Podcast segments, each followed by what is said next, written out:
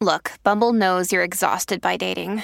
All the must not take yourself too seriously and 6 1 since that matters. And what do I even say other than hey?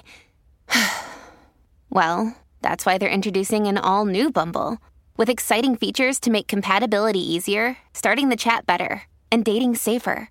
They've changed, so you don't have to. Download the new Bumble now. Bienvenidos a mi podcast. Van a escuchar mi historia de cómo tener una familia emprendedora, pero yo grabé esa historia hace un par de semanas. Y en esa historia les cuento cómo mi familia se tuvo que ir de Cuba después de un colapso total de la economía bancaria del país y cómo mi familia perdió todo y tuvo que empezar de nuevo. Y en esa historia yo les cuento que quizás no le ha pasado a todos ustedes o quizás sí le pasó a todos ustedes un colapso del banco del país de ustedes.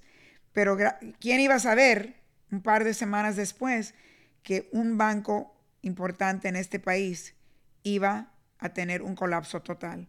Y que el presidente del país, presidente Biden, tuvo que salir y decirle a todo el mundo que no se preocuparan, que el dinero en, en los bancos estaba totalmente cubierto por el gobierno. Pero, como sabemos, nos ha pasado esto anteriormente y nos pasa otra vez aquí.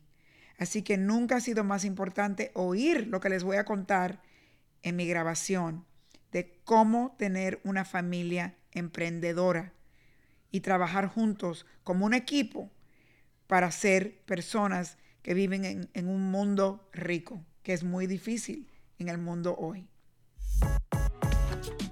Bienvenidos a mi mundo rico. Yo soy Nelly Galán y yo empecé vendiendo cosméticos en mi escuela a crecer un imperio de millones de dólares. Si yo lo pude hacer como inmigrante, ustedes también. Adelante. Yo creo que ser inmigrante en este país es una, una cosa maravillosa, porque yo no sé si ustedes saben que las personas más exitosas en este país son inmigrantes es ese sentido que tenemos de estar agradecidos de estar aquí, de trabajar tan duro, de tener una mentalidad donde no, nos creemos que somos tan importantes, somos humildes, pero a la misma vez queremos llegar a algo. O sea, vinimos aquí por alguna razón, ya sea por la economía de nuestros países o ya sea porque nos tuvimos que ir de nuestros países por problemas políticos, por el miedo de, de, un millón de cosas en, otras partes del mundo, hemos llegado aquí entendiendo que este es un lugar para nosotros para llegar a un mundo rico. Y eso es lo que yo quiero para todos ustedes. Y yo sé que nosotros tenemos los valores perfectos para llegar a donde queremos. La parte difícil en este país es que cuando uno llega aquí se da cuenta que no es tan fácil llegar al sueño americano, que hay que trabajar mucho, que los valores en este país son mucho menos familiares y mucho más económicos. Es un país para gente que quiere llegar a tener dinero, a tener abundancia. Y a veces tenemos que sacrificar eh, un poco de la parte familiar, de la parte de amistad, de la parte de tomar tiempo para estar juntos y tener relaciones, eh, porque es un país que demanda un trabajo extraordinario.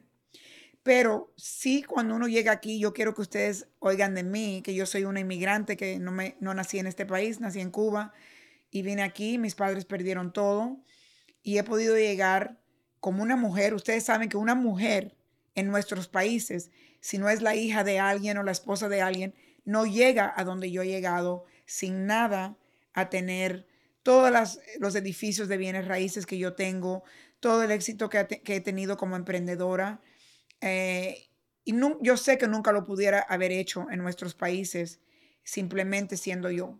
O sea, el sistema no me hubiera dejado hacerlo. Pero también yo he sacrificado mucho. También nos afecta nuestra vida personal.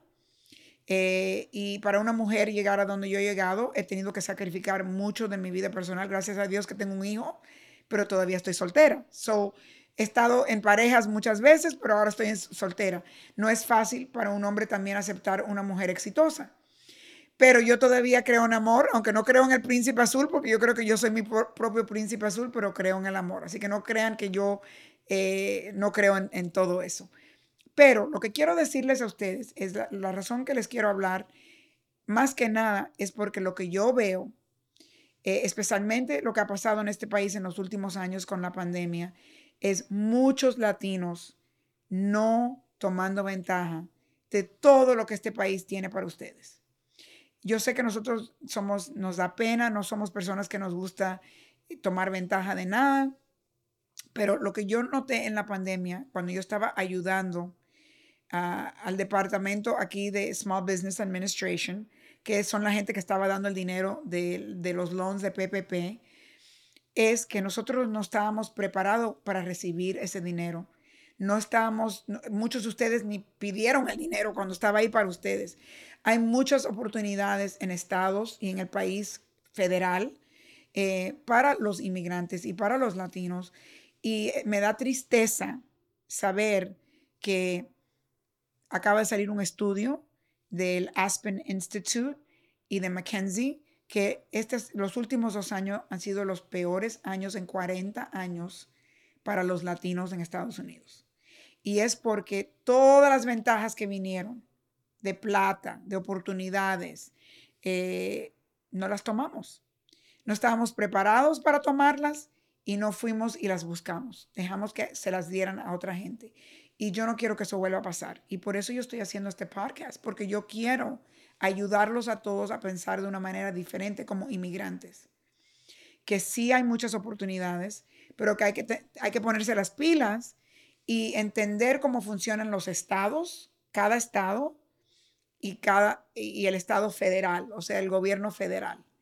Y cómo hay muchas oportunidades y que si no estamos preparados para eso, no nos van a llegar.